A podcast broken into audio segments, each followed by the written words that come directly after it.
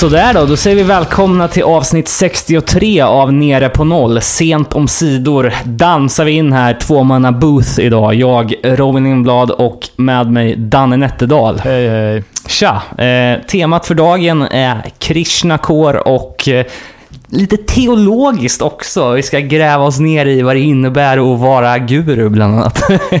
eh, inom Hare Krishna och eh, ja, borra oss ner i vad det kom att eh, göra för hardcore-scenen på 90-talet i framförallt New York, men också i Umeå. Och, eh, med, och vi kommer även gå in på eh, lite spelningar som vi har hängt på eh, sen förra avsnittet. PSK, eh, lite rapport från Alive and Well och eh, ja, lite annat smått och gott. Men först då, vi kanske kan ta och droppa lite som har hänt, hänt sen sist. Eh, Danne, har du något specifikt där? Eh, ja, två tragiska händelser. Nya Danzig-plattan släppt. Eh, såg, Ingen favorit eller? såg för jävlig ut. Och då menar jag alltså för jävlig. Så jag har inte ens vågat lyssna på den. Men gubben har ju uppenbarligen tappat det. Ja, det ska bli intressant att se han här. Det är väl T minus en, två veckor tills, tills han står framför mig. Så jag vet inte om jag ska ta med mig tomaterna eller eh, om jag bara ska hoppas på det bästa. Han borde ju ha någon typ av jävla manager som säger åt honom vad som är okej och vad som inte. För nu gör han ju allting fel. Först den här jävla coverplattan och då tänkte man, ja ja, det var något havsverk. Snart kommer den riktiga Slut på plattan. deg. Och sen då, alltså, Danzig han har ju haft en fabläs för eh, tjejer med stora tuttar och läder. Men, eh, ja fan, nu har han ty- ty- typ sjunkit eh, lägre än vanligt måste jag säga på Mm. den senaste releasen. Tyvärr. Eh, annan eh, tragikomisk händelse. KSMB är klara för sommarkrysset. det var som När fan. man trodde att det bandet inte kunde sjunka längre. Fy fan. Eh, NoFX verkar hålla flaggan hög i alla fall och har släppt, jag- om det är en ny låt, jag Jaha. har jag inte riktigt fattat, men det är i alla fall War on Errorism Part 2. Den här gången då om Donald Trump. Spännande, det måste man kolla in. Eh, själv har jag då lyssnat på vad jag anser är årets bästa platta hittills, Incendiaries Thousand Miles Stare, eh, som kom i början av maj här. Eh, den är fan 10 av 10, jag tror att jag kommer kunna blasta, jag kommer nog blasta den minst lika mycket i år som jag blastade Furious Paramount förra året. Det är så här. åh vilken bra platta det är. Right. Ja, jag har fan också lyssnat på ny, ny platta inom den eh, lite hårdare skolan och det är Queensway. Mhm. Eh, kommer inte ihåg vad plattan heter, någonting med Darkside i alla fall. Svinbra. Fett. Eh, Tåget på 18 Visions då? Vad va, va, va, va, kan du och vet du om bandet 18 Visions? Ja, eh, jävligt stilbildande Orange County-band. Började som någon sorts Super Wigger Fury 5-killar eh, med dreadlocks och superbaggy. Gick snabbt över till att köra, eh, de grundade genren fashioncore. Började köra med eh, Snedlugg och- Snedlugg, rikligt med smink och tajta kläder. Mm. Eh, fortfarande ett jävligt hårt, hårt band. Tillbaka med en ny platta som heter 18 XVIII. Och eh, den finns ute nu, det är bara att gå in och lyssna. Jag spinnar den ett varv, men jag har aldrig fattat grejen riktigt. Eh, Inte jag heller, men många säger att det är så jävla fett. Till Ja. och med nu, eh, så här tio år senare. Precis. Ja, men eh, fan, eh, vi hängde lite på PSK också här i slutet av maj. Vi tänkte att vi skulle plocka in en, en annan deltagare som var med där, Gabi från Warner, som vi träffade. Och hon ska också få rapportera lite från Alive and Well, som vi tyvärr missade, som gick av stapeln här förra helgen. Så vi tar väl och ringer upp Gabi.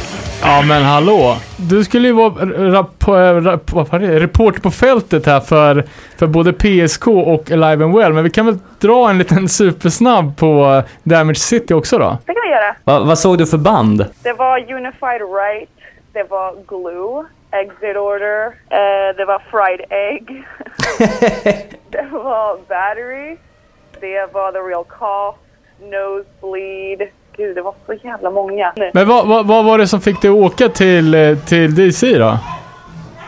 Det var mest typ roligt och jag hade hört att det var en eh, annorlunda liksom, typ av festival. Det var lite mer punkigt och hardcore punk istället för det här typ, du vet, beatdown mosh-skiten som typ alla kör med sen, sen typ 2007 eller 2006.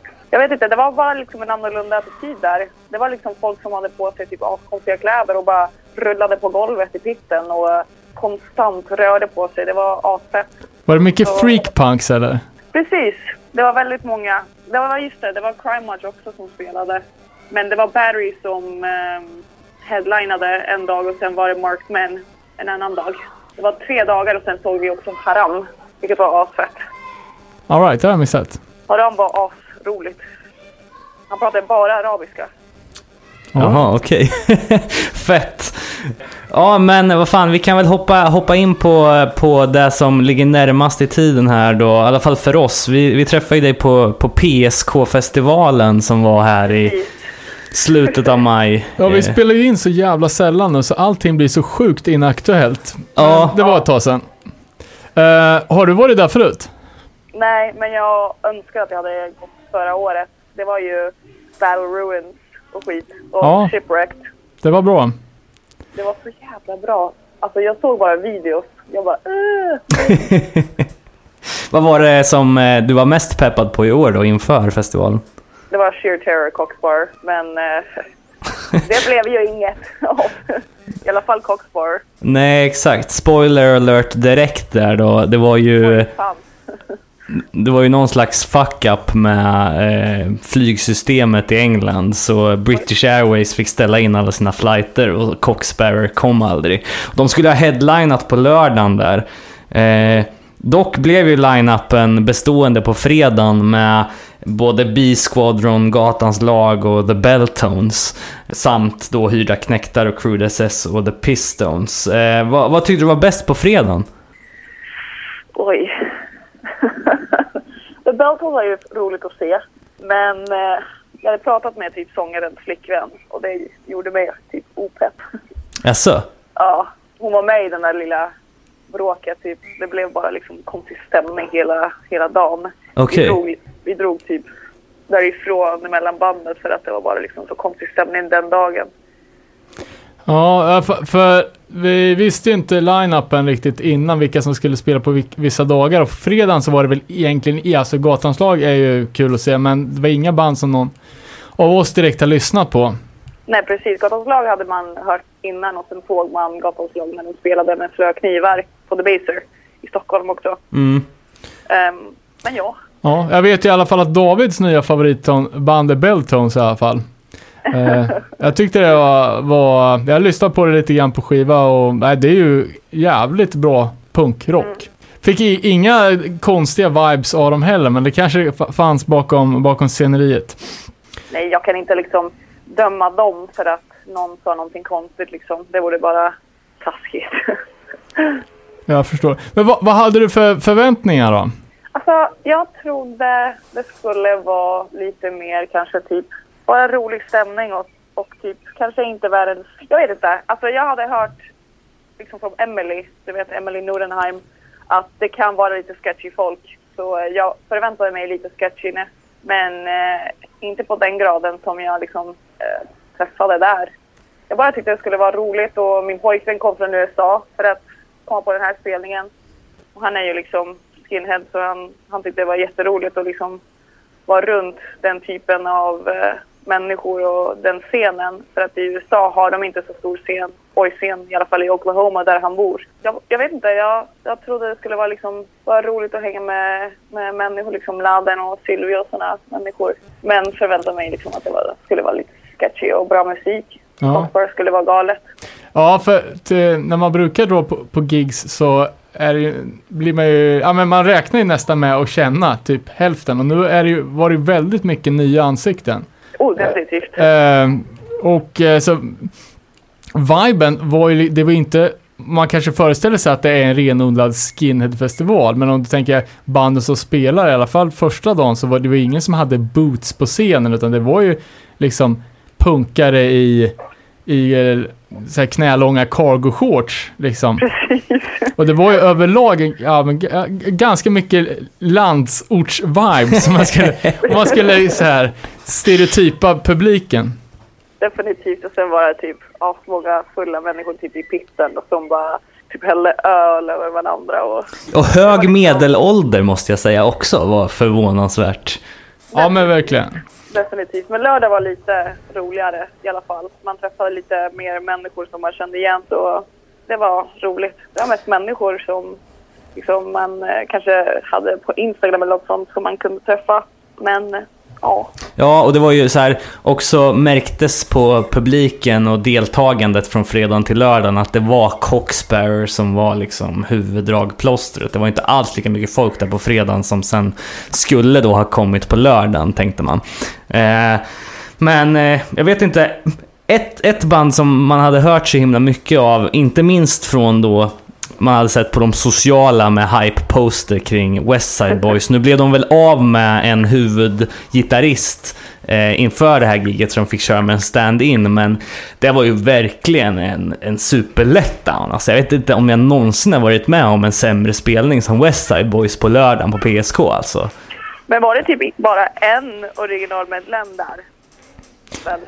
Jag är, o, jag är osäker. Sångaren var ju original i alla fall. Och en gitarrist tycktes, eller basisten tycktes ju veta vad han gjorde, men det är inte säkert att han var originalmedlem heller. Nej, han kanske bara kunde spela bas till skillnad från vissa andra. Men eh, vi kanske bara, bara snabbt då, recap. på West Side Boys, eh, klassiskt franskt ojband eh, som började 92 och som jag tror inte de har spelat så mycket live. Som släppte en klassisk sjua, Hooligans, eh, som är en av mina favoritpunklåtar alla kategorier och en stor anledning till att jag åkte på, på det här giget. Eh, släppte även- en LP och har gjort grejer på, alltså i nutid. Men jag är ju också av den, den åsikten att det var kanske den största musikaliska besvikelsen på ett gig någonsin. Det var jävligt otajt. Ja, Ja, det var så jävla oengagerat och eh, när bandet öppnade då med hitten Hooligans så tänkte jag att okej, det här är ett soundcheck. Så bara, "N- nej, det är inte ens ett soundcheck. Nu repar de. Men det var så, det, det var, det vart inte mer, mer känsla än så. nej det var ju liksom ingen start heller. De började ju bara spela efter att ha stått och testat ljudet i en kvart liksom. Så det var, Alltså, det, ja. var, det var bara liksom otajt och sen, alltså Emily hade liksom visat mig dem för ett tag sedan. Ja, oss var också. jävligt pepp på det. Och eh, hon sa liksom sångaren var the original singer. Men han såg så jävla ung ut. jag trodde inte på henne. Jag bara, nej, han ser ut som en bebis. Men alltså att han liksom, läste han inte typ på ett papper texterna och skit. Det var bara liksom, Jo, han var exakt. inte engagerad alls, känns det som. Nej, men, men med, tank, med tanke på att de ändå har... De har åkt från Frankrike och de, ja, det var ju, de spelade näst sist på en jävligt stor, alltså i genren, säkert den största festivalen, så borde man ju kanske ha bjudit till lite mer än vad, vad, vad det såg ut som i alla fall. Ja, han bara stod liksom där och sjöng med ölen i handen. Eh, Men Emily sa att det var typ första spelningen de hade gjort på länge ja. också. Det är Emily som är West Side Boys eh, number one fan. Men det var väl en Warrior Kid som körde surprise set där. ja, och då vart det ju, då vart det ju ett steg upp. De bytte lite medlemmar, bytte lite eh, instrument med varandra. Några slutade spela, vilket var positivt. Definitivt. Och då vart det, då vart det, då, då, då var det som att vara på en riktig spelning i alla fall. Där var alla liksom peppade. Emily typ nästan dog. Eh, Ross dog också. De bara Oh my god, Warrior Kids!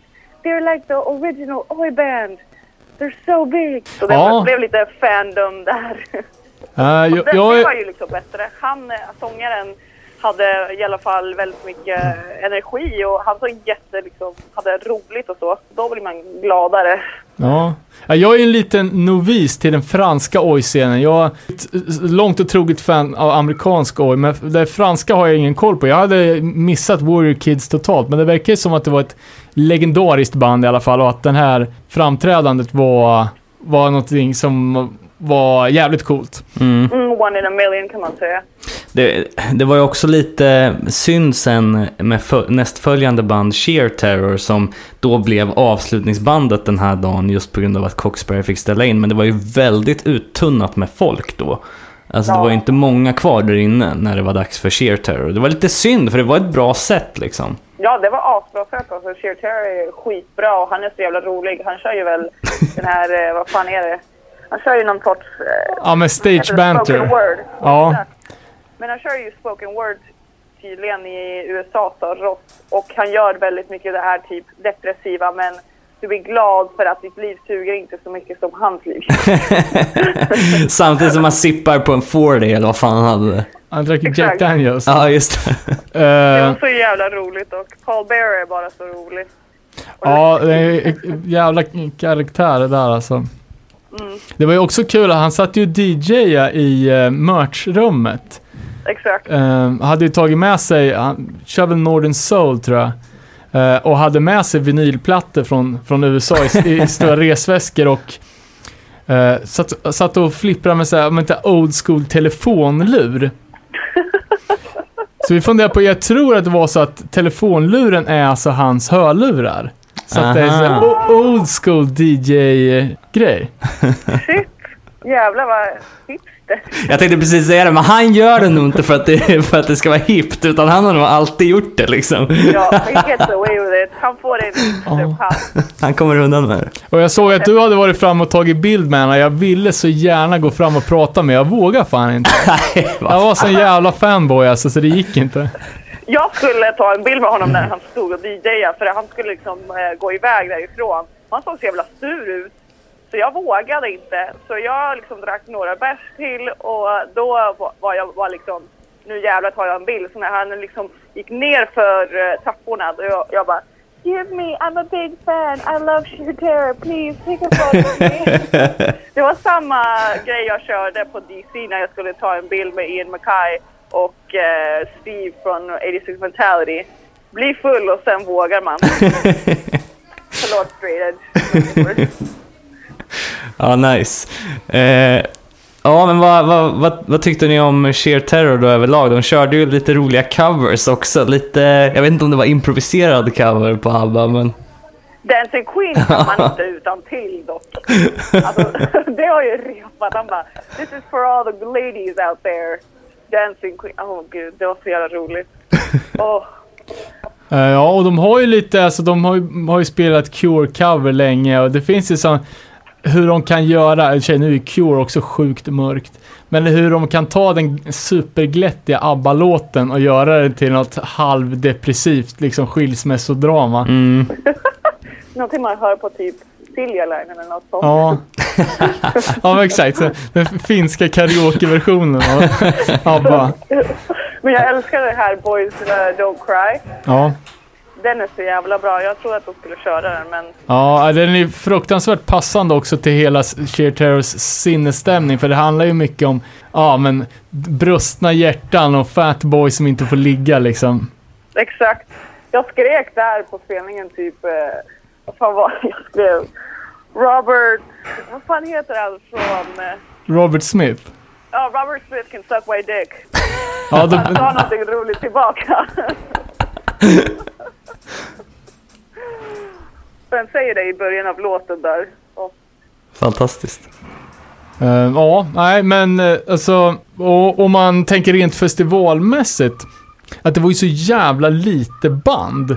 Eh, på, på lördagen, liksom headline, eller liksom sis, sista dagen då, när ett av fem band på en festival som ska spela på en dag försvinner, det var det bara fyra gigs. Så det kändes ju li- lite snöpligt, för vi bokade biljetterna direkt, typ när jag såg att Cheer Terror och West Side Boys skulle lira. Och då var jag liksom övertygad om att det skulle komma minst dubbelt så mycket band till. Ja, exakt. Men sen blev det liksom aldrig något mer. Jag, jag tyckte, alltså jag vet inte om jag räknade fel, men jag trodde det skulle vara liksom 700 pers på spelningen. Men det kändes aldrig liksom så, som det kom så jävla mycket människor. Nej, och det var ju slutsålt. eh, Men jag tror att, Exakt. att folk drog när, när Coxberry inte skulle komma. Liksom folk har, ja men du vet, reser hem, sjukt många inresta, jättemycket folk från andra länder och man sparar en hotellnatt liksom. Precis, men Coxford spelade väl, väl typ två dagar senare, eller nästa dag, på, i Las Vegas. Eh, och grejen med också Cheerter att det var väl ett litet wildcard från, från arrangörerna för att liksom eh, jag tror inte att, a- a- jag är säker på att alla gillar det men jag tror att de kanske inte folk var så inlyssnade. Nej. Och när de blev helt plötsligt blev headline så vart det lite ett antiklimax för, för alla som inte var där för Cheerter liksom. Ja, exakt. Precis, så jag antar liksom att kanske de människor har inte samma inställning som i hardcore i alla fall. Liksom. Folk brukar inte dra. De vill i alla fall liksom supporta och lyssna på sista banden även fast det kanske inte är det de vill lyssna på eller se. Nej, precis. Nej, då var ölen billigare på något annat ställe. Då kan man lika gärna dra. Exakt. Ja, eh, ska vi hoppa över till Alive and Well då som var här som vi eh, eh inte deltog på men som du var på. Vad, vad tar du med dig som, eh, som bäst och sämst från, från Alive and Well i år? Alltså det finns väl inte så många dåliga punkter. Det enda var typ att det var, kom inte så mycket folk som jag trodde det skulle vara. Men förra året var det, vi hade Alive and Well Fest i Malmö eller Göteborg. Då kom det väldigt många människor. Men det här året, det var så jävla bra. Det var massor av tyskar och, och folk från andra länder. Typ, jag hade en kompis från eh, DC som kom och jag hade en annan kompis från London som kom. Och bandet var ju så jävla bra. De var så roliga och tyskarna i, i pitten, det var, jag har aldrig sett människor som hade så jävla mycket energi. De typ lyfte upp varandra och morsade in i varandra och typ, ah, det var bara liksom konstant mos och energi. Det var första gången i hela mitt liv jag hörde det var så jävla bra, det var så mycket tyskar. Eh, men har man hört den meningen också? Nej, men jag tror att, att, eh, att de riskar lite med att boka så pass okända band. Eh, Jag har hört och gillar de flesta banden, men det är inget band som man verkligen, du vet, kan utan och innan. Nej, precis. Alltså, Tom Reality, om jag minns rätt, är ganska ny. Men de har fått ganska mycket bra liksom, vibes från Europa. Men jag vet att Night Force, de blev ju stora, lite, lite hype i USA också nu. Mm. Ehm, men de släppte sin demo i 2015 och de spelade mest demolåtar. För de släppte nyss, jag vet inte om det var typ maj kanske? Nej, maj tror jag. Eller april. Släppte nya låtar och det var asroligt. Men eh, jag tror att du måste vara väldigt liksom, hardcore fan för att... Eller du måste vara en sån person som go- googlar runt väldigt mycket för att hitta de här bandet i alla fall. Ja, för det var väl nästan uteslutande demoband. Det är inget band på hela, på hela spelningen som hade släppt en fullängdare till exempel. Precis. Men Big Boss har fått så jävla mycket hype. Men det är för att den här tjejen, hon är så jävla cool. Hon skrev hela demon själv. Hon använde trummaskin. Så hon lärde tyskarna från Total Reality och Domain och eh, Night Force spela hennes låtar. Så när hon körde låtarna och, och de spelade fel så kollade hon tillbaka och bara det här är inte hur man spelar mina låtar grabbar. Ja, det är en fantastisk historia. Big Boss, enmansprojektet från Sibirien. ja, Eh, verkligen. Och det var, ju, det var ju därför man ville åka liksom. Exakt. Hon var ju helt sjuk. Hon hade så mycket energi. Eh, de körde en The Abused cover, vilket var asfett. Hon liksom stage-divade under setet. Hon rörde sig konstant. Alla var tokpeppade. Så liksom, alla som var där hade väldigt mycket energi. Så det var det som var roligt. Även fast det kanske var mindre folk så var typ alla aspeppade. Och det kanske man föredrar än att ha en stor publik som inte bryr sig ett piss eller inte gör någonting och bara står där. Stå med armarna i kors. Eller hur? Grymt! Eh, bra rapport eh, från båda festivalerna får vi säga. Hur, hur Eh. är det själv då? Jag hörde ryktes om ett nytt projekt. Screw. Ja, vi har Screw på gång. Det är lite av en 86 mentality, typ hade sex med Rick. Ja, det låter ju underbart. Är det Screw med C eller K? Oj herregud, det är med C.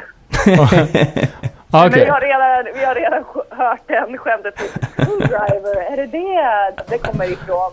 Och vi bara nej. Och jag är liksom colombian så det går inte att vara så mycket liksom, rasist med det. Det. Det är så vi get away with it.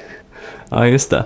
Ja, men nice. Eh, för er som inte vet så var ju Gabby sångare i Warnerve förut. Eh, men vi peppar ju som fan ett, ett nytt släpp. Eh, jag antar att det blir du som sköter eh, sången. Ja precis, jag kan inte göra någonting. Jag kan bara typ fisa i en mikrofon.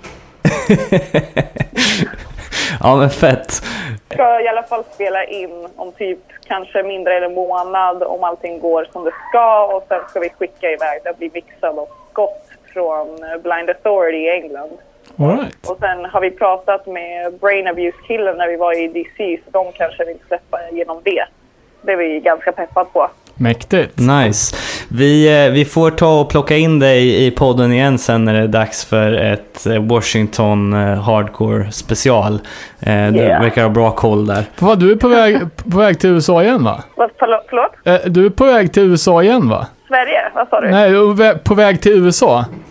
USA? Ja, jag ska dit i slutet av juli. Ja, men då kanske vi kan få någon rapport från gigs därifrån. Definitivt. Jag ska dra till Austin, Texas. Och där har de typ, typ nästan USAs bästa hardcore punkscen. Eh, Det är så jävla fett i Texas just nu. Och i Oklahoma är ju asroligt också för de har eh, Everything's Not Okay Fest. Och det är bara massor av typ hardcore punk med konstiga människor och streetpunks och allt som man kan tänka sig. Grymt. Det Ja. låter som en fet eh, sommar. Exakt. Hoppas jag kan gå på några spelningar i alla fall. Ja, Grymt. ja men vad fan, vi får tacka för oss. ja, tack som fan. Ha det bra. Tack som fan själv. Skicka screw när det är inspelat. Det ska jag göra. Ha det så jättebra. Ha det fint. Tja. Tja. Hej då.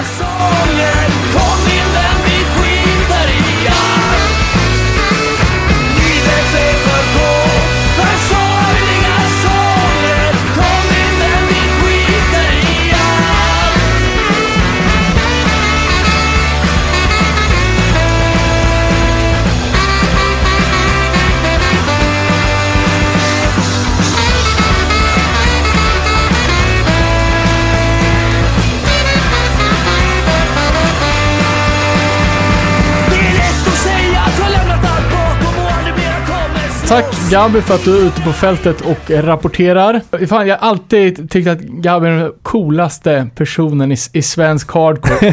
Med sitt väldigt bjussiga sociala medienärvaro där det twerkas, ätandes pizza och lyssnar på Dark Throne. Ja, det är fan livet alltså. Tack som fan för att du var, eh, ville vara med. Eh, vi slänger oss på luren direkt eh, och ringer upp Marco Partanen som förhoppningsvis nu kan ge oss lite spirituell guidance i Hare Krishna-träsket. Det här ska bli så jävla kul. Ja, hoppas mycket på det här.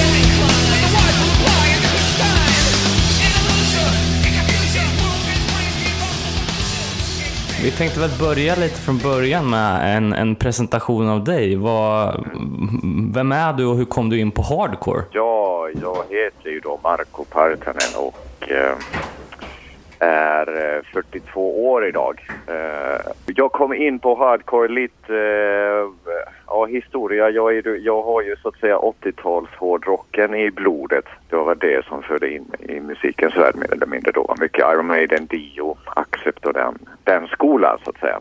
Den fina samlingen. Ja, precis. Och eh, sedermera efter det så var det ganska, i början av 90-talet där så, så var det dödsmetall som var det stora för mig som var en ganska omvälvande upptäckt för min egen del. Eh, och ehm, någonstans där i den extrema myllan så hittade jag även till hardcore och jag tror att det var Sick of It Alls Just Look Around eh, platta som var, var den första så att säga riktiga hardcore-plattan då. Och vart, Och- vart hittade du den och vilket var året?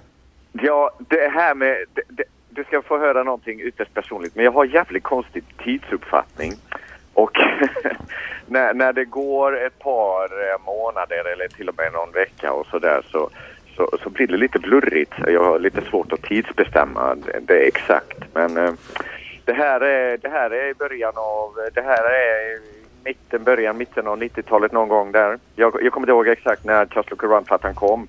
Men jag tror att det var... eh, Ja, det är ju någon gång där i krokarna. Sedermera så, så, så det är ju, det är ju framförallt 90-tals hardcoren där i mitten av 90-talet som var det som jag så att säga fastnade för. Och det, det är någonstans efter det som man sen upptäckte även lite grann det här med när man till- blickade tillbaks och, eh, och såg lite mer kring det här med 80-tals hardcore och New York hardcore och hela de här bitarna. Men för min personliga del så är 90-tals hardcoren den viktiga perioden helt enkelt.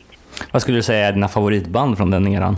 Eh, direkt bara så, så rakt upp och ner så, så var, var ju Inside Out-singeln där som kom var någonting i hästväg och, och eh, sen även Earth Crisis Firestorm var någonting som jag verkligen, verkligen gillade. Undertow var också Strife. Ja, de här klassiska Snapcase. Ja, Just det. hela, hela den myllan så att säga. Det, det, det, det var väl det som, som, som, som gick väldigt varmt i CD-spelaren helt enkelt. Ja. Yes. Och din geologiska, eller geografiska he- hemvist, eh, du hänger i Göteborg eller? Va, vad sa du nu? Vart, vart bor du någonstans? Ja, jag bor i Göteborg. Ja. Jag, ja, precis. Jag är född och uppvuxen i, i Borås. Och, eh, Jag beklagar. Ja, jag med. Det, det, det, det, det finns ju orsaker till varför man flyttar därifrån kan man säga. Och jag flyttade till Göteborg eh, 2000 i samband med studier och sådär. Plus att jag eh, tyckte att okej, jag hade gjort mitt i Borås så att säga. Tänkte att jag ville bredda, bredda tillvaron lite mer och ville flytta till storstaden så att säga. Jag förstår. Men då har du sett Heldback ett par gånger antar jag? Ja, det har jag gjort. Det har jag gjort. Eh, det är ett, lite, några, några år yngre killar och sådär. Men eh, absolut, visst har jag sett Hellback och sådär. Och eh, ja, Ja. nu ska vi se. Var, var det inte Hellback? Nu ska vi se. Jo, jag försöker... Nu, nu poppar det upp gamla minnen här. eh, och sådär. Hellback-trummisen, vad hette han nu? Ja, gud. Eh, ja, jag vet inte. Jag känner bara Jonas och Simon. Anyways, det var några killarna där som, som eh, spelade med oss i, när jag hade ett band som hette Killer och sådär. Men ja, history, history. ja, nice. Din, din teologiska bakgrund då? Vi hade lite spekulationer innan vi ringde upp dig här om det faktiskt är så att du hör till Hare Krishna eller om du bara har extrem kunskap om, eh, om religionen. Men Ja, eh, hur, hur ligger det till? Mm. Det här, eh, det, det är en historia för sig faktiskt för att jag, eh, där, där, jag, jag har ju på något sätt eh, alltid haft lite nyfikenhet på, vad ska man säga, det spirituella, det andliga tillvaron. Alltid haft någon nyfikenhet kring det och alltid varit frågvis om de här sakerna då. Ända sedan jag var barnsben. Min mamma tyckte att det var så eh, jag vet inte om det har med det att göra men jag tyckte att ja, men det, var, det var så lätt att ha med det att göra Marco för du, var, du, du kunde sitta liksom i sandlådan och titta på de här fåglarna som, som flög i trädtopparna och såg så där kontemplativ ut. Liksom. Jag tänkte att det, någonstans här så har det alltid liksom legat, legat med mig de här funderingarna om vad, ja, vad är allt det detta och sådär. Och det har liksom lett mig och den nyfikenheten har varit väldigt drivande för mig. Så jag har liksom aldrig, aldrig liksom stoppat min nyfikenhet på det sättet. Och jag har aldrig, jag har läst mycket kring, kring och, och diverse religiösa traditioner och så. Och eh, jag kommer ihåg, det var, en- det var en, eh, någon, någon fin dag jag var på stadsbiblioteket i Borås eh, och eh, lånade lite böcker där och någonting om buddhismen och sådär. Och så såg jag någon, någon, någon bok om, om någon orangeklädd kub, gubbe. Jag visste väl, ja men det här verkar vara någon munktyp. Vi tar den också. och så visade det sig att det var en biografi av han som grundade så att säga kristnarörelsen i västvärlden. Läste hans biografi och, och blev mer nyfiken. Sedermera så, så eh, på, på grund av den här nyfikenheten så visste jag att, att det fanns något, något Krishna-tempel här i Göteborg vid den tiden. Så jag letade upp de här, gäng, det här gänget då, och då var det ju Govindas eh, vid, vid Vasastan här i Göteborg som då fanns eh, där. Det ligger väl det ligger i Majorna nu för tiden. Och eh, så gick jag in där och det var en restaurang och jag tänkte ah, ja, det här verkar vara lite trevligt. Jag tänkte ja men jag, jag äter lite mat här och liksom kommer spana in de här. För man hade ju en massa föreställningar innan. Man hade ju hört talas om de här sekten Hare Krishna liksom som är helt crazy dudes och sådär. Ja, jag tänkte ja ja, men eh, jag är nyfiken ändå och jag kliver in där och eh, typ spanar in de här gänget här. Och så. Det var ju lite plingplong musik i bakgrunden och lite eh, annorlunda så att säga, dofter och sådär. Så jag kommer ihåg det var någon, de hade någon studentgryta där som kostade typ 25 spänn någonting. Och eh, fick, fick med ett par, par fina slevar utav detta. Och eh, åt maten och själva det här lite, lite, vad ska man säga, man brukar säga nå- någonstans att det finns en ordspråk att eh, vägen till eh, mannens eh, hjärta går via magen. Och det var väl lite grann som, vad som hände just där var ju att oj vad det smakade gott. och eh, jag tänkte att wow det här, det här är, måste spana in det här för har de så jävla god mat så kan de inte vara helt jävla tokiga i huvudet. Ja, det är en rätt bra filosofi faktiskt. Precis. Men hade Men- du hört talas om, om Hare Krishna i hardcore-kontext? Eller var det, var det här kanske före du hade börjat lyssna på, på hardcore?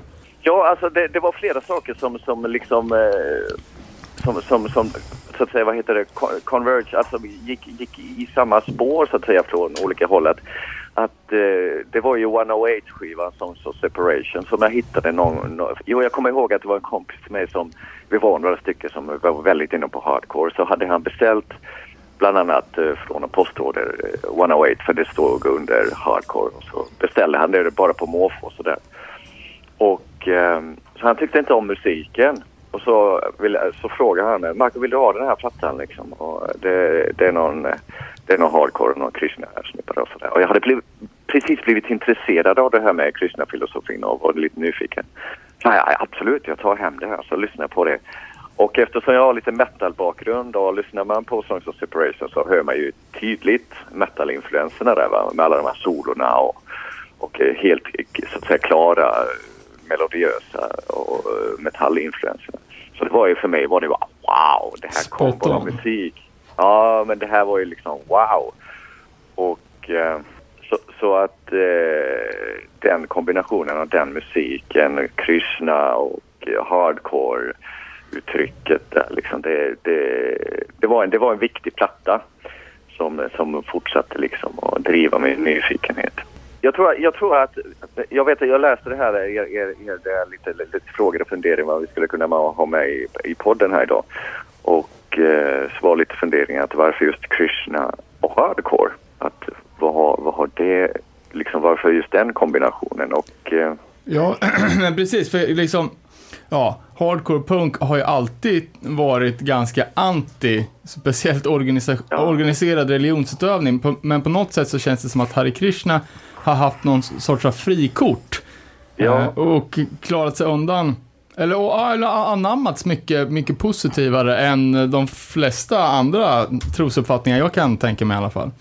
Ja, och eh, man kan fundera över det lite grann och jag tror att nu, bara löst så att alltså, den- kom ju till västvärlden under, under 60-talet, vad ska man säga, lite mer revolutionära era.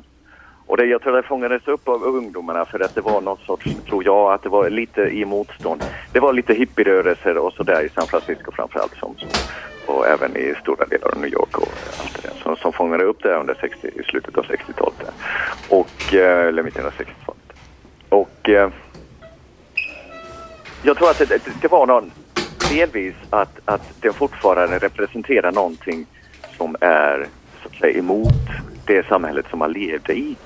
Det konsum, alltså att konsumera och bara ha lite mer och sådär så, så, så kommer det någon sorts ganska en, en, en, en uh, djup, egentligen ganska, ganska djup filosofisk och uh, ändå så spirituell eh, tradition som vänder upp och ner på koncepterna i mångt och mycket. Då. Och eh, jag tror att, att eh, sen i samband med att, att, att som du själv sa, att punken och hardcore också varit någon sorts eh, idé om motstånd. Att det har liksom, liksom funnits där hela tiden. Och, eh, och det, det, är väl också det som, som jag tror är delorsaken till varför Krishna så att säga blir lite accepterad eh, in, inom hardcore så att säga och punkrörelsen är att den har, den har någon sorts stråk av motstånd mot eh, det, det så att säga samhälleliga idén om att eh, konsumera och, och särskilt i USA, det American Dream idén att man liksom förkastar det då. Att det, det, är inte det som är det viktiga utan man får liksom titta lite djupare in i sig själv och hitta, vad ska man säga, sin sanning där någonstans. Va? Och det krävs inte så mycket alltså, materiell tillvaro för att, så att säga, hitta lite sans i tillvaron. Jag tror att det är någon, de här tankarna som på något sätt införlivades i det. Och självklart karismatiska personer som, som Ray Capo och Porcell och alla de här andra gubbarna liksom att uh, stilbildande inom uh, hardcore att de när de fångade upp det här med och särskilt det här via vegetarianismen också tror jag att ja, är att, att man inte så att säga att den här uh, så att säga idén om att, att uh, vi ska kunna göra en bättre värld även innefattar uh, andra levande varelser, inte bara människor så att säga. Så jag tror att det är någonstans där så, så den liksom känslan är gjord att man liksom fångat upp det eh, mer i hardcore. Men sen, sen man, man, får vara lite mer sociolog och det finns säkert mycket skrivet om det här men eh, ja, lite lösa tankar mm. min sida. Men om vi ska bara lite så här hård fakta nu då för och, eh, så att ja. vi har lite koll på hur, hur det funkar. Eh, Hare Krishna är alltså en, en Alltså, som du sa att det var västvärldens variant. Det är en från början ja, hinduistisk kan... inriktning. Ja, jag kan dra lite kort en historia här. Ja. För att det finns en viktig, viktig aspekt att tänka på som många inte... Eh, och det är förståeligt, man kan inte ha koll på allting. Men så här är det då att, att när man säger Hare Krishna och eh, särskilt där i västvärlden så syftar man oftast på en specifik organisation. Och eh, han som så att säga, Prabhupada som han hette, han som kom från Indien och introducerade det här. Det är ju hans så att säga organisation som man oftast så att säga tänker på. Och eh, det är ju igen, Hare Krishna är ju det så att säga första stavelsen i det här mantrat som man har sett de här personerna nere på stan sjunga och dansa till. Hare Krishna, Hare Krishna, Krishna Krishna. Ja, pling plong, pling plong. Och eh, men dess officiella namn är ju ISKCON, alltså International Society for Krishna Consciousness. Och det är väl den största så att säga, eh, så att säga, organisationen i västvärlden. Men den kommer från en tradition som kallas för Vaishnava eller Vaishnaism som är en monoteistisk tradition inom hinduismen. Men det finns flera så att säga Vaishnava så att säga, organisationer och traditioner även i västvärlden. Men just när man säger Hare Krishna så är det oftast så att säga iskon som man syftar på. Och eh, det kan finnas teologer, det finns lite teologiska så att säga olikheter bland olika organisationer och sådär. Och det, så, så ser det ut i, i det religiösa myllan så att säga. Det finns flera organisationer, teolog, teologiska olikheter och sådär. Men bara en, en fråga på, på monoteistisk. Eh, ja. Uh, för jag, jag har alltid tänkt på att det är att det är en gud och inte ja. som, ja, det är som asatron där de hade 25 olika, utan att det är en ja. gud. Men när jag har läst lite här så står det att det syftar på att det är en riktig fysisk gud. Ja, eller lite ut, utveckling på det. Mm. Ja, in, inom vaishnaismen så ser man ju att det, att det är så att säga Krishna som är den, den högste, så att säga, guden. Och eh, Sen är fysisk, ja inte, inte materiell utan då, då är det väl en, en, en andlig entitet. Men absolut, man, man poängterar väldigt hårt att det är en person.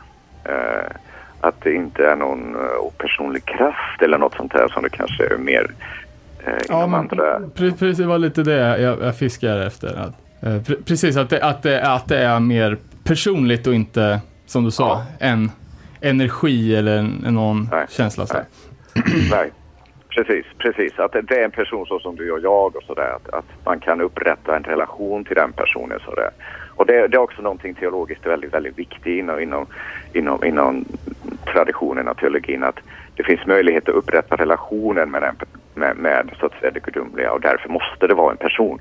För till kraft så, så blir det bara så att säga lite lite en god känsla men inte så mycket mer. Eh, och, så att absolut därför så, så, så monoteistisk. Så absolut en person.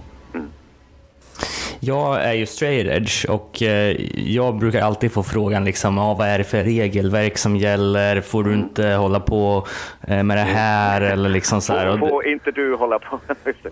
Ja, och jag menar, eh, man blir alltid lite deprimerad när man får sådana frågor. Nu ska jag ställa en sån fråga till dig, men jag ska försöka formulera mig så pass, eh, så pass vettigt som möjligt eftersom jag är så van med att få sådana frågor själv. Men, men vad, vad är det som gäller då om man eh, som praktiserar eh, Krishna-religionen? Liksom, eh, vilka vilka ja, så att säga, riktlinjer bör man följa? Det finns ju hur mycket regler och föreskrifter som helst. Det finns ingen ände på det där egentligen. Då. Men inom traditionen så säger man så här eh, egentligen att, att eh, de reglerna och föreskrifterna har ingen som helst betydelse om de inte hjälper dig så att säga, i, din, i din andliga utveckling. Men självklart så finns det så att säga någon sån grundregel till exempel att inte skada andra och det innebär då att, att, att man är vegetarian till exempel. Och, sådär och eh, att man inte skadar sig själv innebär till exempel att man inte tar droger och alkohol och tobak och så. Och eh, att, att, man, att man försöker på något sätt eh, inte vara slav under sina sinnen. Att man har lite koll på de där så att de inte springer iväg. För att eh, man pekar på det här att vi har faktiskt, att som, som en, som en vi som, som sitter med, med, en, med, en- med en människokropp, att vi har en, någon sorts unik möjlighet som djuren kanske inte har att ställa oss den här frågan liksom att vad, vad är, vad, vem är jag, vad, vad är meningen med tillvaron och så. Man brukar säga att när man på något sätt ställer sig de där frågorna, de här lite mer djupare existentiella frågor, så har man liksom på något sätt tagit de första stegen i sin, vad ska man säga, andliga, andliga utveckling, andliga så att säga sida som man då har. Va? Mm. Men sen, det finns miljoner föreskrifter då och sådär. Men som sagt, det- var det också det som jag tyckte var lite när man, när man tittar lite närmare på det här var just att, att de- de, ska vara till din hjälp och eh, de här reglerna föreskrifterna, vissa grundläggare som att eh, vegetarianism och inte, inte ta alkohol och droger och försöka ha lite koll på din sexuella drift så att du inte bara är ute och jagar efter de impulserna och, och eh, var inte så jävla upptagen att fylla de materiella sakerna i livet och sådär utan eh, ha lite, lite check, ha lite check på dina sinnen så att säga. För det, det är någon sorts ABC-sak för att liksom grunda sin för att du ska en, överhuvudtaget sätta dig kanske och kunna meditera lite stund eller någonting annat. Men det som också jag tyckte var så spännande var att när man läser till exempel Bhagavad Gita som är en sån här ABC-bok inom, inom traditionen. Där, där säger Krishna själv liksom för, för- Bhagavad Gita är en, en, en, en, en, en, en dialog mellan Krishna och hans vän Arjuna. Och så pratar de om de här sakerna då och så säger Krishna någonstans till exempel att gör det du kan va. Gör det du kan för att liksom så att säga ha lite eh, koll på ditt andliga liv. Gör vad du kan. Och så släpper han det där liksom. Och så tänkte jag, ja, ja det, det, det, det, det är en fin sak att säga, gör det du kan.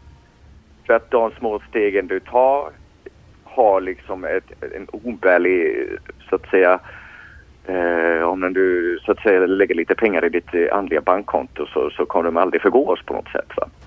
Men sen, alltså man ska inte vara ner- neurotisk för sådana här saker för, för, för det är nackdelen som man också har sett liksom att folk följer och om man tittar generellt inom, inom den religiösa världen så är folk mer upptagna av att följa regler och föreskrifter. Mm.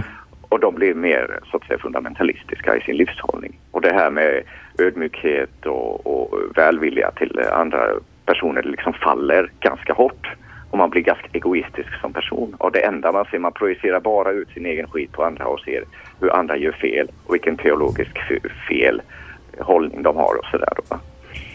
Ja, Så det blir lite, lite, lite motsägelsefullt då om, man, om, man, om målet är att hitta inre frid men hela tiden går man och du vet, letar, pekar finger åt de Exakt. som, de som kanske käkar en lök eller någonting. Ja, men jag funderar på, precis som att man kan säga att Hare Krishna är en offshoot av hinduismen, eller ja, en, en, ett spår av hinduismen. Eh, finns det också inom Hare Krishna olika spår som, som man kan vara eh, mer eller mindre eh, följsam av, så att säga? Jag tänker ja, eh, mer, mer åt något håll än något annat? Eller är det i princip universellt att om du ansluter dig och blir, väljer att leva efter Hare Krishna så, så ser det ungefär likadant ut oavsett vart i världen du kommer och, och så? Ja, alltså vill du gå, som sagt jag vill poängtera, vill du gå med i Hare Krishna, alltså vill du gå med i ISKCON, alltså organisationen, så finns det så att säga klara föreskrifter just i den organisationen om, om hur, om du till exempel ska flytta in i ett tempel eller någonting annat. Du, självklart flyttar du in i ett tempel så är det ganska rigorösa regelverk så att säga. Eh, som man ska följa. Men vill du leva utanför så ja, då, då får du väl själv på något sätt lägga nivån på din, din, din, din andliga så att säga. Men sen finns det andra organisationer som lägger lite mer andra tryck på andra saker. Till exempel hur mycket man ska meditera sådär varje dag. Till exempel om man blir initierad av, av eller väljer att ta, ta så att säga, initiation av någon guru så att säga. Ja, vad, säger den gurun till dig? Och det kan ju se väldigt annorlunda ut.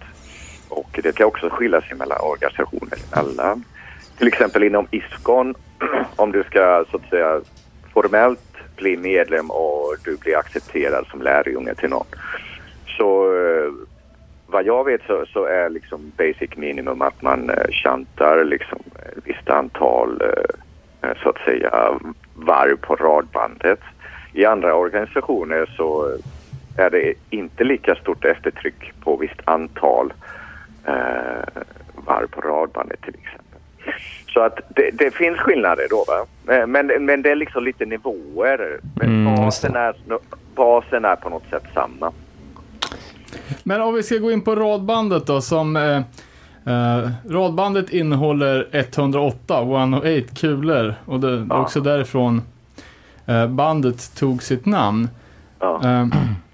Hur, hur, funkar det? Jag, jag har sett att folk sitter med radbandet i en liksom, typ som en liten påse med tummen Ja. sticker ut. Vad är Ja. meningen med det? Själva påsen alltså? Ja, det är bara en, någonstans att hålla radbandet i. Det är en rent praktisk grej alltså. Det dog direkt.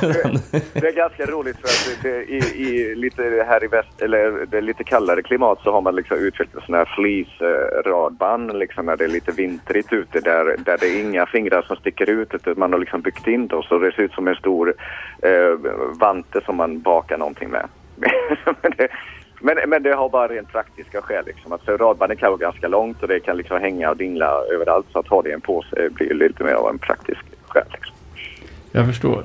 Eh, och eh, någonstans har jag läst att se- 16 varv på radbandet, det vill säga 1728, Mm. sä- säger man mantran, Mm. eh, var någon sorts eh, standard liksom. Standard inom ISKCON. Inom ISKCON, precis. Ja, för den standarden finns inte så att säga över hela Vaishnava-traditionen utan det kan skilja sig. Vissa, vissa, vissa grupperingar säger man, så, så frågar gurun, okej hur många varv vill du chanta? Så att man frågar sin blivande så att säga adept att hur många varv vill du chanta så att säga? Och eh, då säger personen kanske, ja fyra. Okej, ja men håll, håll dig till det då. Och så utöka när du kan. så att, ja, det, det kan se väldigt olika ut. Ja, eh, hur, eh, har du chantat mycket i dina dagar? Jag har gjort det. Jag är inte så jättepraktiserande i dagsläget men eh, jag har ju nu på något sätt varit eh, haft, eh, nu ska jag, jag tänker tillbaka i tiden här, alltså det är över 20 år jag har liksom haft eh, kontakt med, med Vaishnava-traditionen i någon form. Och jag märker liksom att det, intresset går liksom lite fram tillbaks. Det är lite böljande sådär. Och Eh, det har varit perioder där jag har varit väldigt eh, inne och mediterat ett par timmar varje dag och sådär. Och, och eh, varit väldigt så att säga rigorös i min, min praktiserande och så. I dagsläget, nej, inte så mycket för jag har andra intressen som har tagit tid.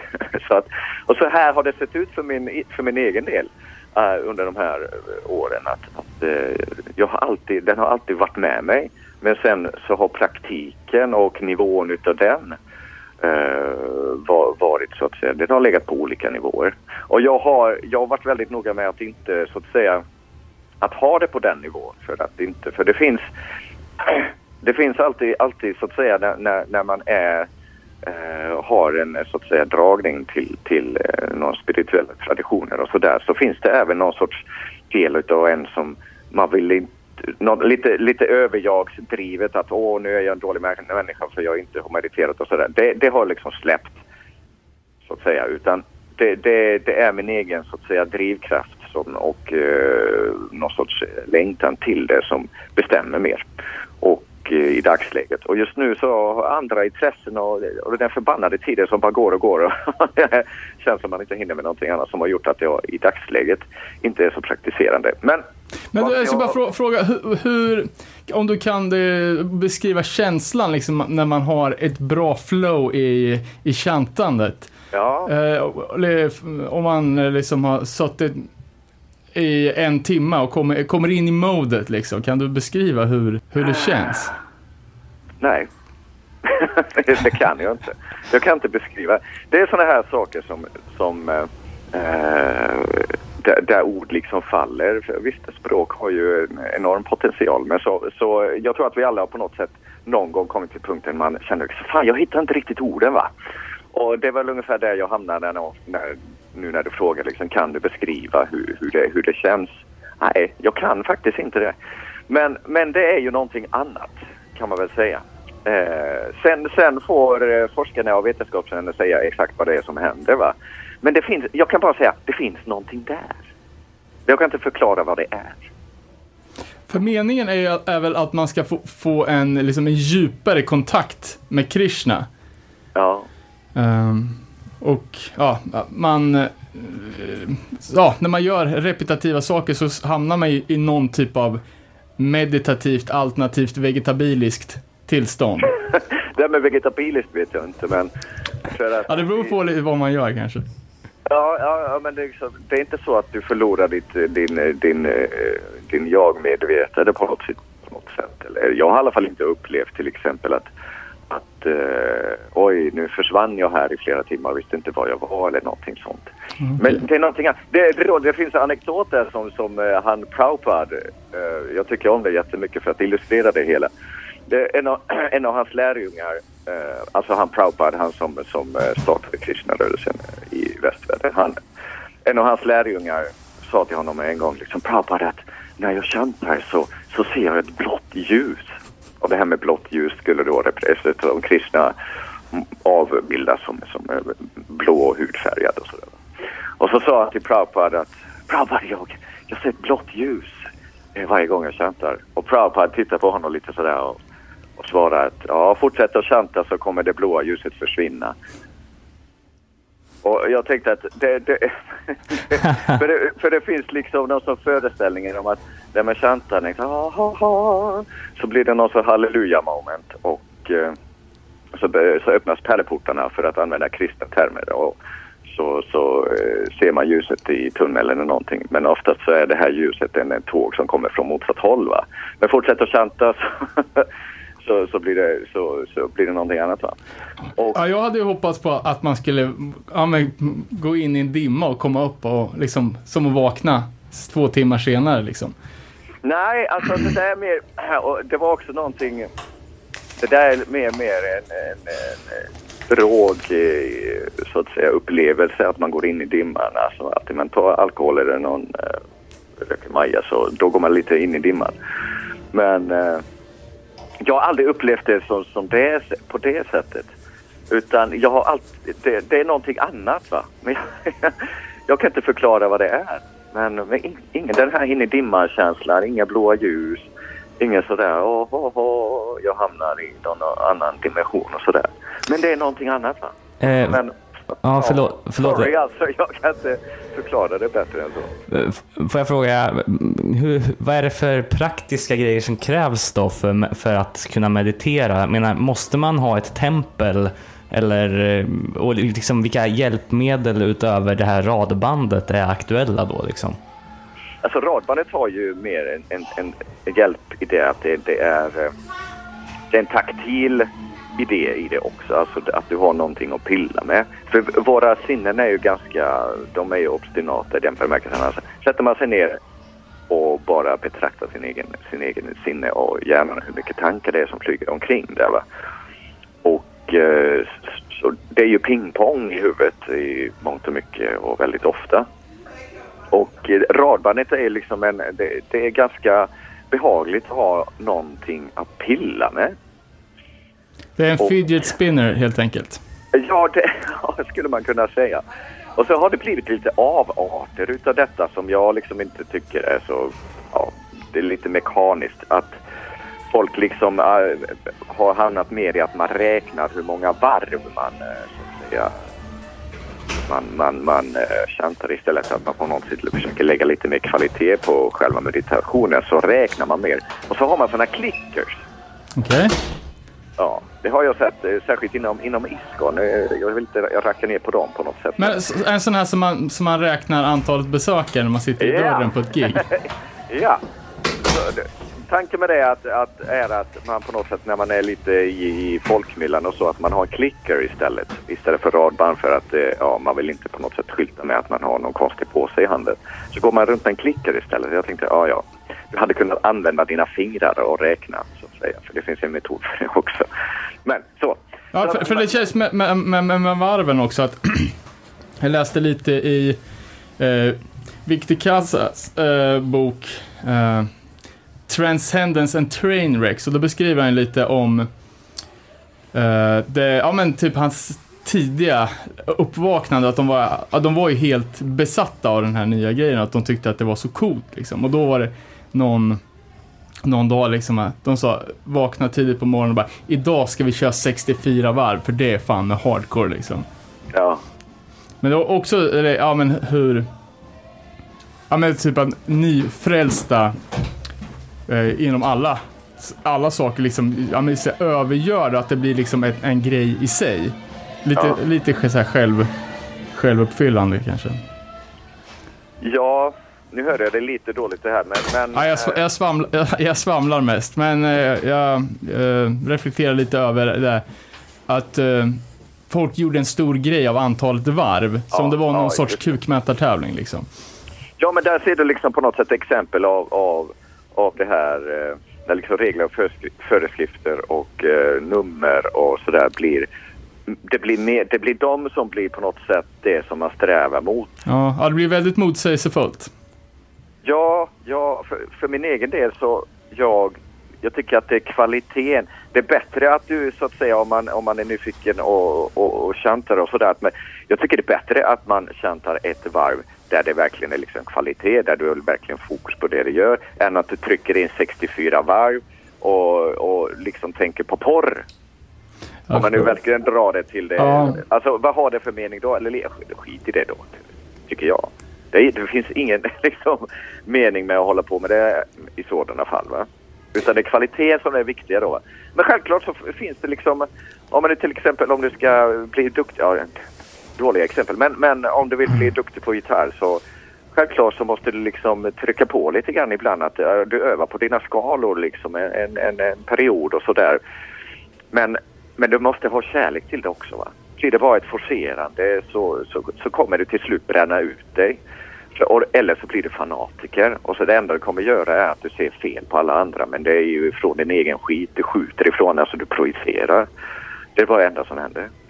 Men, men det här talet då, 108, jag s- eh, läste och hört om eh, de olika, alltså det verkar vara väldigt speciellt tal Vet du vad Ja. jag syftar på? Med avstånd mellan månar och solar och prylar.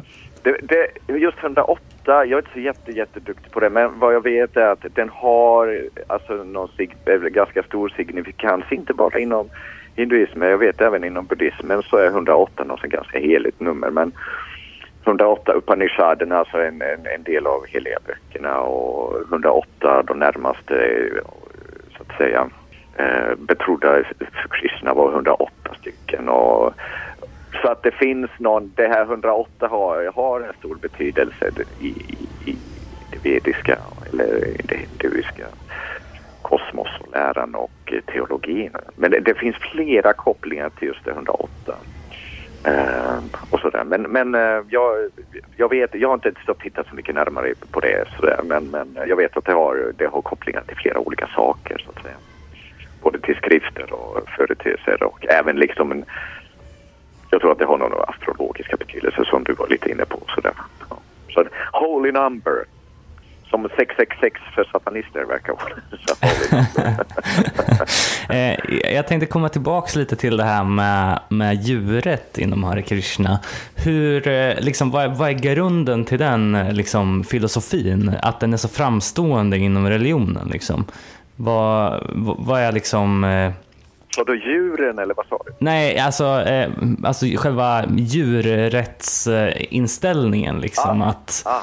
att eh, kor är heliga och sådär, liksom att man inte ska konsumera animaliska produkter och så. Liksom. Vad, vad grundar det sig i och vad är liksom den officiella stansen liksom, inom Hare Krishna gentemot djur så att säga och konsumtion av djurprodukter? Ja. Det, det grundar sig i, i begreppet även inom, eh, inom buddhismen och hinduismen, är ahimsa, alltså icke-våld. Och eh, det är väl det som är det rent grundläggande för att eh, tanken är egentligen att, att man ska på något sätt försöka minimera lidandet eh, andra personer.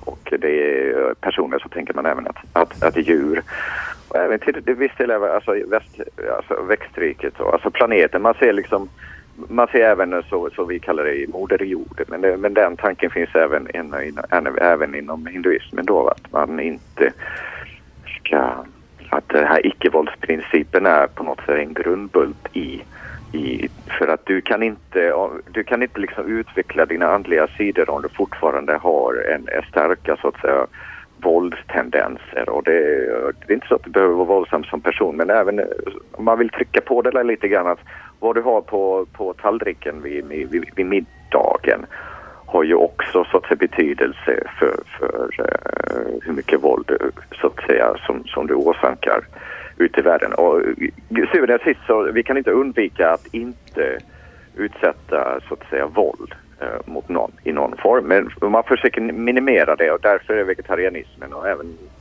veganismen har ju blivit ganska stor inom, inom, inom, inom kristenrörelsen också. Att, att eh, det är icke-våldsprincipen som, som är på något sätt en liten grundbult i att man ska försöka så att säga ha det som en, eh, som en bas för att kunna så här, utveckla sin andliga liv. Ja. Det, det känns ju lite som att det blev en perfect storm där också i början av 90-talet med många hardcore-band som kom och skrek om, om djurrätt och liksom eh, eh, ja, och samtidigt så liksom hade, hade man här en religion som i princip sa samma sak om djurens Ja. liksom, Mm. betydelse och, och rätt att leva. Liksom. Att Precis. men men det, jag, det jag undrar är ju då, om man tittar längre bort än inom hardcore-punken, liksom, där det är ganska uttalat i texter och så här. Jag vet ju att ehm, George Harrison chantar ju i någon låt med, eh, med sina sologrejer om Hare Krishna och så här. Finns det andra framstående musiker inom andra eh, liksom, musikstilar som också har anammat eh, Hare Krishna och frontat det utåt liksom, på, på samma sätt som Shelter och One Way och så? Men så är det. Så är det. Och jag tror, jag tror faktiskt att, eh, att, eh, att, att, att idén som, som... Eh, nu är det inte bara kristnarörelsen som har, har det här med vegetarianism och sådär att göra. Och, men jag tror att det har liksom haft effekt i eh, hur, hur det har tankar, hur tanken om vegetarianism, att det har haft betydelse i, i hur den har i västvärlden har liksom eh, räddat sig lite grann. Och jag tänker på saker som yoga och sådär, sådana saker. Jag tror att, jag tror att kristna rörelsen har haft betydelse i, i att eh, de sakerna har liksom kommit upp och att i dagsläget så är det inte så jävla konstigt att vara vegetarian. Eh, inte självklart inte att de har haft absolut betydelse men jag tror att de har haft en, en, en del i, i det att göra. Att man i dagsläget inte tycker att det är så konstigt att folk går upp på yoga eller är vegetarianer och så. Jag läste en ganska, eh, ganska bra liknelse från, det var på insertet i första Sheltersjuan, och jag tror det är ett Prabhupada citat, där de beskriver, de säger att, fritt citerat, att djuren är även Krishnas barn och därför blir även den minsta insekten din bror. Och Ja. lika orimligt att äta din bror i någon form liksom. Just det. Just det. Eh, och sen ja, liksom hur att även många andra re- religioner, eller säkert alla, har ju liksom du ska icke döda. Men ändå så är det ju helt legio inom till exempel kristendomen att, att käka kött. Just det. Precis.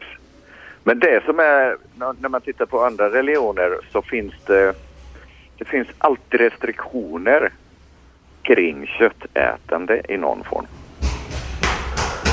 Det tänker man inte på. Och eh, det, det finns restriktioner inom, inom judendomen, islam och kristendomen också. Men jag har alltid tänkt på, ja, men till exempel, om man ska, vilka som är kosher, liksom att man inte ska blanda kött och mjölk, eller som vilka som är så kallat orena djur inom islam som man inte ska käka. Jag har alltid tänkt att det skulle vara någon sån mathygienisk grej. Ja. Käka inte kamel för att då, blir du sjuk liksom. Och, och likadant att svin anses som orena, att, eh, ja, att det har någonting med, med eh, en hälsoaspekt, inte kanske en moralisk aspekt. Nej, så, så kan det säkert vara. Men det, det är ju det, alltså det är ju flera teologiska spår där. Men min lilla förståelse är att kristendomen och islam och judarna, alltså abra- abrahamitiska religionen, så, ser man, så finns det alltid restriktioner kring det här med just köttätande, alltså djurprodukter. Att man ska, då, det får man inte äta om det inte är slaktat på visst sätt och, och allt det här. Och det finns även inom kristendomen och sådär att man bör fasta och från kött och bla bla vissa dagar och så. Och det, det de inte ställer sig, varför, det, det är bara en reflektion som jag har fått ibland att varför har så att säga deras varför har de inte funderat längre kring det, kring det här med att varför har man lagt restriktioner kring det här med, med köttätandet? Vad var tanken där? Att varför, varför skulle Gud vilja att du, att, att, att du, nej, du får ha lite koll på din, din köttkonsumtion ibland i någon form. Oftast så, så är det vegetariska så att säga maten så, så, så är det inga konstigheter att äta. Men det är just kring kött. Och man borde driva den frågan lite vidare så att säga inom de abrahamitiska religionerna. Alltså man borde kolla kring det här med, med att eh, om man vill propagera för, för, för, för ödmjukhet och kärlek och, och välvilja, varför pushar man inte det till, till djuren? Ja, För där har på något sätt deras, deras teologi ändå så på något sätt lagt lite restriktioner kring om det är korser eller om det är halal eller inte. För det, då har liksom Gud restrikterat det där lite grann och gjort det svårare. Han säger ingenting om morötterna, att det ska göras på ett visst sätt. Va? Men eh, just när det kommer till djuren, nej, men då försvårar Gud för dem. Att nej, men de måste vara på ett visst sätt och det är på vissa saker och så, så, så. Varför ja för, för det läggs, läggs en jävla fokus på vissa andra detaljer. Men det känns som när det kommer till köttätandet att där blir det helt plötsligt lite jobbigt och då har det inte lagts någon fokus på det. Men vad vet jag. Ja. Men du, en annan grej som jag alltid tyckte var, var så intressant. Eh, varför, varför väljer Krishna-följare bort lök? Och Ja. vitlök? Just det, och svamp också, det får du inte glömma. Det brukar vara en sån fråga. Okej. Ja. Varför inte svamp och lök? Eh, för min egen del så var det, det, det är en av de sakerna som jag skrattat lite så efteråt för att jag, jag har aldrig gillat lök eller svamp överhuvudtaget.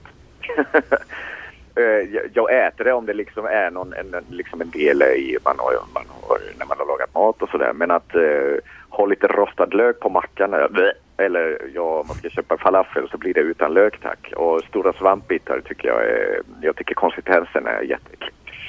Men så att för mig var det en no-brainer. Men eh, sen har jag upptäckt att den här frågan kommer lite då och då liksom att inom kristna rörelsen och varsnaismen så undviker man det här. Och eh, jag har inte tänkt mycket, mycket på det eftersom jag själv inte gillat det. Men det finns, det finns, eh, det finns en tanke på att du är vad du äter. Eh, och eh, eh, Ingen vill ju vara en lök vad sa du? Nej, var... jag sa ingen vill ju vara en lök. Ja, du blir, du blir en stinkande entitet. Ja, det är ju ganska sant. Särskilt om det är vitlök. Men eh, jag tror att det har en del att göra med, med ayurveda, alltså den medicinska delen utav hinduismen. Då, va? Och där ser man till exempel lök som någonting som triggar igång eh, så att säga din, din, dina, dina sinnen mer. Och eh, man, man ser det mer som en medicinalväxt. Men det är inte hela sanningen för jag vet att det finns eh, så att säga Vaishnava-traditioner i södra Indien där man äter lök som ingenting. Och, eh, men så, det är lite sådär lite lustigt. Och sen svamp också, att man ser det mer som att det finns en, eh, att svamp är en parasit. Och det lever på mörka platser och sådär och man behöver äta det helst då va. Men så vet jag att folk liksom, äh, fuck it, och så äter de svamp. Och för min egen del, för, jag, för mig är det inte no-brainer för jag gillar inte svamp överhuvudtaget. Men jag är inte, jag, i dagsläget som sagt, jag är inte så jättepraktiserande och, och sådär så att för mig är det inga problem. Men eh, jag, jag tror att det har en större koppling till det här mer medicinala delarna utav eh, de vediska eh, bitarna. Eh, jag måste fråga, vad, vad, är, vad är status på Hare Krishna-rörelsen i Sverige idag? Alltså hur, hur många mm, praktiserande finns det och liksom finns det mm, ja, en, en, en rörelse fortfarande eller är det liksom var och en på sin Ja. egen kant eller? Ja, alltså ISKCON, alltså, ISKCON då, Hare Krishna-rörelsen, ISKCON, International Society for Krishna Consciousness, de har ju väl, de har väl sina, eh, de har en firande tillvaro. Det är inte så att det är en masstillflöde utav nya människor, vad jag vet. För nu, är, nu har jag liksom inte så stor insyn i, i kristnarörelsen sådant. Men, men mina aningar är att de, de lever en pyrande tillvaro och det, det kommer lite folk lite då och då och sådär. Eh, men sen får man inte glömma att, att det finns flera organisationer. Alltså det finns, eh, eh här i Göteborg så finns det ett ställe som heter Nimai-huset som är eh, en, en gren av Vaishnava-traditionen som inte är så att säga Iskon utan det är Vrinda-missionen. Och, eh, och det vet att det finns eh, några andra så att säga eh, hängivna till Krishna om man nu säger det på ett brett som inte är eh, Eh, som kommer från helt andra grenar från Vaishnava-traditionen som inte har någon koppling till kristna rörelsen överhuvudtaget och hur många medlemmar de är och sådär. Så att när man tittar lite djupare så finns det alltså en, en hel del människor som, som har någon koppling i någon nivå. Men hur många de är och sådär. Så att eh, bara kristnarörelsen, ja inte så jättemånga. Men hur det ser ut i dagsläget så, så vet jag inte. Nej.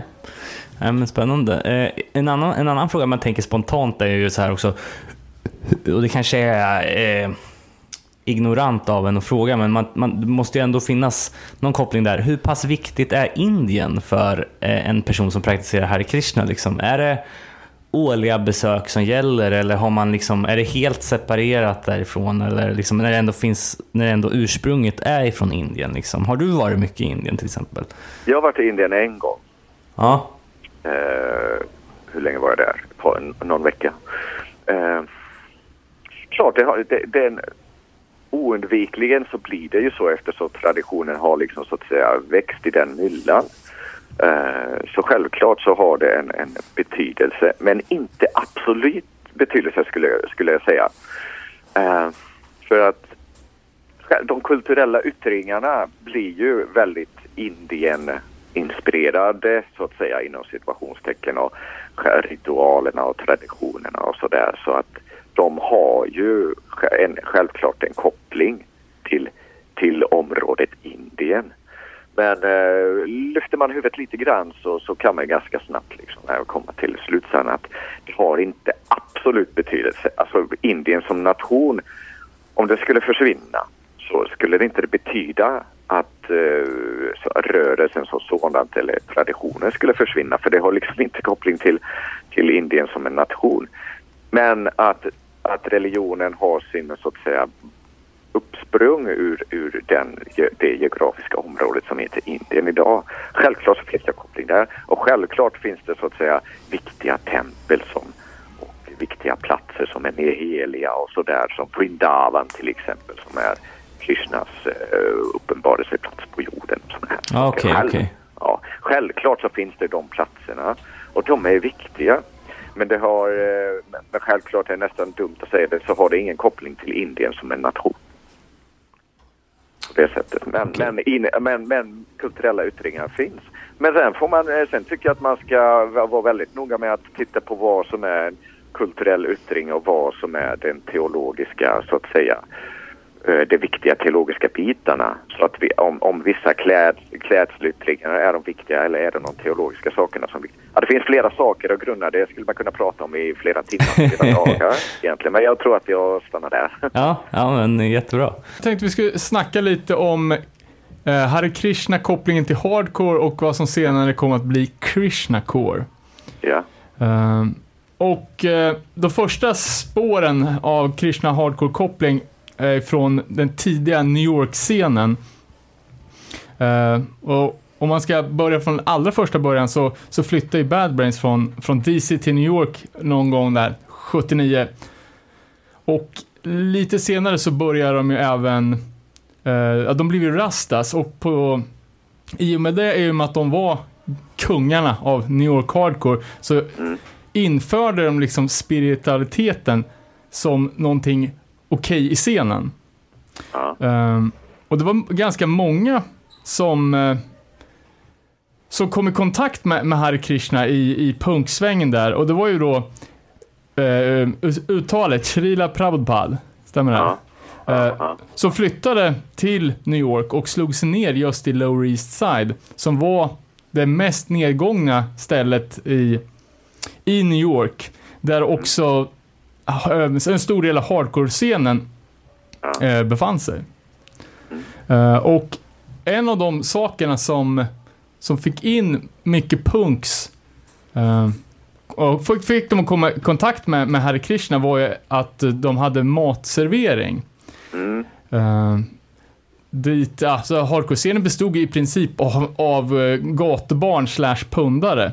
Så när det delades ut gratis mat så var ju folk inte sena att, att haka på. Nej. Ehm, och som, som du sa, vä- väldigt, väldigt god mat och folk, eh, folk verkar, verkar digga det. Och det var ganska många band som, som i New York som tidigt hade till exempel Antidote som var ett av de första banden som jag vet som hade vegetarianismen på, på agendan. Med den Thou shall not kill, sjuan, klassiker. Eh, Så tänket fanns ju lite där redan från början. Eh, och det, det bandet som eh, i första generationen som blev mest liksom framstående Hare Krishna-följare var ju Chromags. Det- alla tre sångerna, E- Erik Casanova den första sångaren och både John Joseph och Harley Flanagan var ju Krishnas och är väl det fortfarande. Um, och Harley kom ju in på det um, Harleys mamma var ju en nära vän med Allen Ginsberg som är, var någon sorts känd författare. Ja, Ja. poeterna. Ja. Ja, som, eh, som även han var, var eh, associerad med, med, med Hare Krishna. Mm. Men då kanske mer som någon allmän hippiegrej. Jag tror det var till och med innan eh, Prabhupada hade kommit till, till New York. Mm. Eh, nå- någonting som, som ofta talas om är den här, heter bhakti-yoga. Mm. Att man kan liksom utföra eh, att vilken handling man än gör kan ses som en hyllning till Krishna, stämmer det? Mm, just det. Eh, det, det. Precis. Eh, uh, bhakti betyder ju eller kärlek eller hängivenhet och yoga. Alltså, ja, alltså att man försöker, yoga har någon sorts eh, tanke om koppling. Så att man försöker koppla så att säga sina handlingar eller återkoppla eller hur man ska nu se det med kärlek och hängivenhet till Krishna. Så därför så bhakti uh, yoga, så återkoppla via kärlek och hängivenhet kan man väl säga. Lite löst. Och eh, där kommer då själva tanken att vad, om du nu gör, om du, det, det du gör, om du gör det till, till så att säga med, med Krishna i åtanke så, så, så har du tagit några steg närmare. Det är någon sorts grundläggande idé och där, där så tror jag att det, det har gjort att det har uppkommit så att säga när det fångades upp av de här kidsen då. Ja men vad fan, då kan jag spela lite bas för Krishna eller nu startar vi ett hardcore-band för Krishna och sådär. Man ser det som en spirituell handling eh, egentligen då. Eh, så det är det som är grundtanken. Och det här med maten också, att det är en viktig grej. Man har någonstans även kallat eh, för the kitchen religion. Alltså eftersom köket och maten har varit så fruktansvärt eh, viktig, viktiga och eh, vilket det också är. Och eh, där ser man ju då att när man så att säga utför själva, att man offrar ju alltid maten till Krishna innan man äter det, att, att maten blir så att säga en, en, en andlig komponent så att när du äter maten så gör du andliga framsteg. Ja, jävligt praktiskt. Så att sen när, att eh, då- då att man så att säga sprider, man försöker på något tanken är att oh ja, om vi sprider det här, den här maten som man då kallar för prasadam att om, om vi sprider den så kommer det så att säga det andliga så att säga, medvetandet också eh, det syvende och sist någon gång att vakna till liv förr eller senare. Så det är också någonting bra att ha i åtanke att varför ska man eh, liksom sprida mat? Ja, det är fint och så men det, det finns någon sån eh, en andlig dimension tänker man då att man, man ger en andlig mat till personer för då om personen äter det så, så kommer så att säga det andliga medvetandet att ja, höja sig några snäpp till.